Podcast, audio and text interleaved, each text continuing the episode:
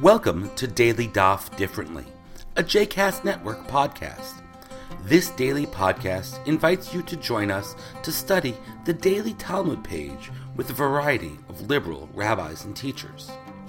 For more information about Daily Daf Differently, please visit jcastnetwork.org slash ddd. For more information about the other JCast Network podcasts and blogs, please visit jcastnetwork.org. Hello and welcome again to Daily Daf Differently. This is Jeremy Kalmanofsky, and today we continue our study of Tractate Shkalim from the Jerusalem Talmud, page uh, page 16. To remind you from yesterday, we con- concluded the fifth chapter uh, and will now continue in the sixth chapter. Uh, and to remind you that yesterday we mentioned that there was a tradition that the that the ark, uh, which contained the original Ten Commandments, was hidden somewhere in the temple precincts, and so the families of Rabban Gamliel and Hananiah, the deputy high priest, they would, whereas everyone else had 13 places that they would bow down uh, on the precincts of the temple, they had 14 because there was this basically a woodshed, and they had a it was a, a, an odd paving stone that appeared to be hiding something. So the tradition was that the, that the, itself of the covenant was hidden under there, and there was a miraculous. When somebody tried to investigate, he was zapped, and so that really confirmed it for them. They felt that it was it was obvious that the ark was hidden in there, and so the page today mentions a number of things that are hidden. There, the Torah describes a, uh, a vestige of the manna. The manna was put in a certain jar so that everyone would always know, but, but of course it doesn't exist uh, anymore. Hasn't existed for a long time. Even in the rabbi's time, that had, had not existed long before. Well, that went into hiding. Similarly, the oil, anointing oil, went into hiding. We get a long discussion of how how uh, different kings were anointed. We have some discussion of different dimensions of, um, of features of the uh, temple precincts. But towards the end of the page, uh, we get an interesting discussion about how the Ten Commandments were in fact written. Since we're talking about the Ark, where the Ten Commandments were was were kept, um, we start talking about how the arrangement of the commandments were on the Shnei Habrit, the two tablets, tablets of the covenant. One view is proposed, a simple, uh, seemingly obvious view to anybody who's ever seen Jewish art. Uh, Rabbi Hanina ben Gamliel says there's five on one side of the art uh, of the tablets and five on the other side of the tablets. And anyone who's ever been in a synagogue will see that depiction of the of the two tablets. That's of course how uh, how they are depicted.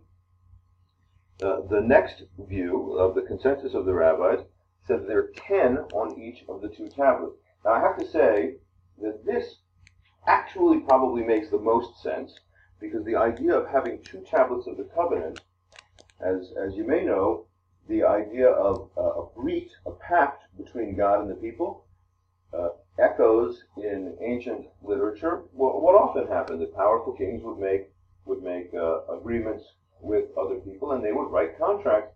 And so I, I have to say that there's a certain logic to thinking that the two tablets of the covenant means one for God and one for the people, in which case, like each party, each party to the agreement keeps its own contract. So if there were ten on Israel's and ten on God's, well, that would make perfect sense. Uh, like like the famous passage in the Haggadah where they kind of multiply plagues. There were ten plagues. No, it was fifty. No, it was two hundred. No, it was two fifty. We get the same thing going on here.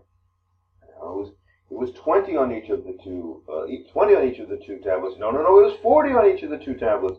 And the rabbis go through their characteristic, their characteristic inventiveness in their in their uh, homilies.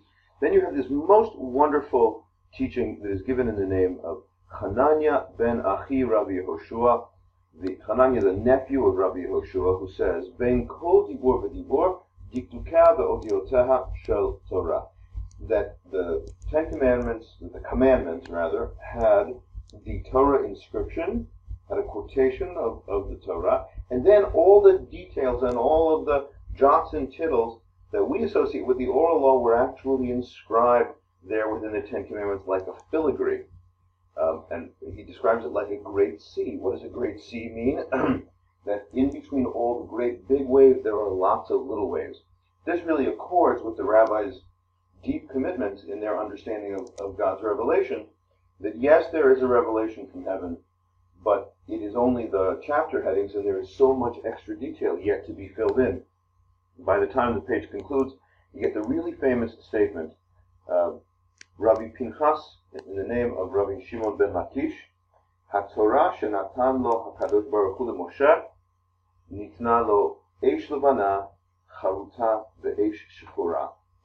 Rabbi Pinchas is the name of Reish Lakish, the, the Torah which God gave Moses was written black fire upon white fire. Eish mivulelet eish. Eish hatzuva me eish. It was fire uh, mingled in with fire. It was fire carved from fire. And this is a this is a great drash because if you imagine the black fire on top of the white fire, of course they're looking at a Torah scroll. The white fire is the background, and the black fire is the letters itself so to speak, the black letter of the law. Um, you can imagine that what they're saying is that the grand divine wisdom, total logos, the total uh, meaning of the divine mind is the background, and the Torah emerges as a kind of as a kind of a specific articulation of an even more inchoate wisdom. And you can think of so many interesting ways to take this. You can you can think that the black fire are the specifics, uh, the white fire is the general. You can think of the black fire as being the the, the intellect, and the white fire that surrounds it being the stuff that you get by reading between the lines. Perhaps the white fire is the emotional content that has to give that has to be a frame in which the black letter content, emotional context in which the black letter content has to emerge.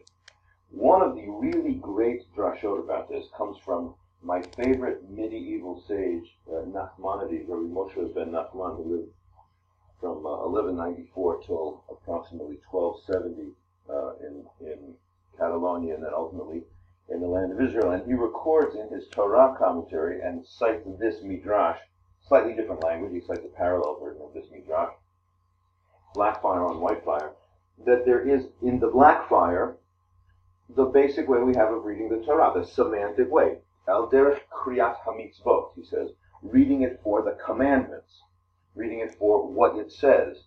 But there would be a dip when God gave to Moses, says Ramban. God showed Moses that there are multiple ways to read the Torah, not just for the mitzvot. God showed Moses also al derech kriyat hashemot. God showed Moses how to read the Torah by dividing up the words in different, dividing up all the letters and breaking them into words or, or significant units in different ways. And then you would get secrets, Kabbalistic secrets, into the mind of God. So for him, the black fire is the way we read the Torah. Do this with an ox. You know, do this with a field, keep the holidays in such and such a way, keep kosher in such and such a way. But the divine mysteries are the white fire that underlay all of the black fire a beautiful drash. The rabbis are, in my humble opinion, underappreciated for what inventive, literary, and, and philosophical thinkers they are. Here's a great example. Hope you enjoy the Torah. Hope you always find in it black fire that helps you live in this world. Hope you always find in it white fire that suggests all that can't you can't put your finger on. Nice learning with you, and I look forward to speaking with you again tomorrow. I hope you've enjoyed today's episode of Daily Daf Differently and that you'll join us again tomorrow for a new page. The music at the open and close of this episode is Ufros from the Epichorus album One Bead, available on Bandcamp, iTunes, and Spotify.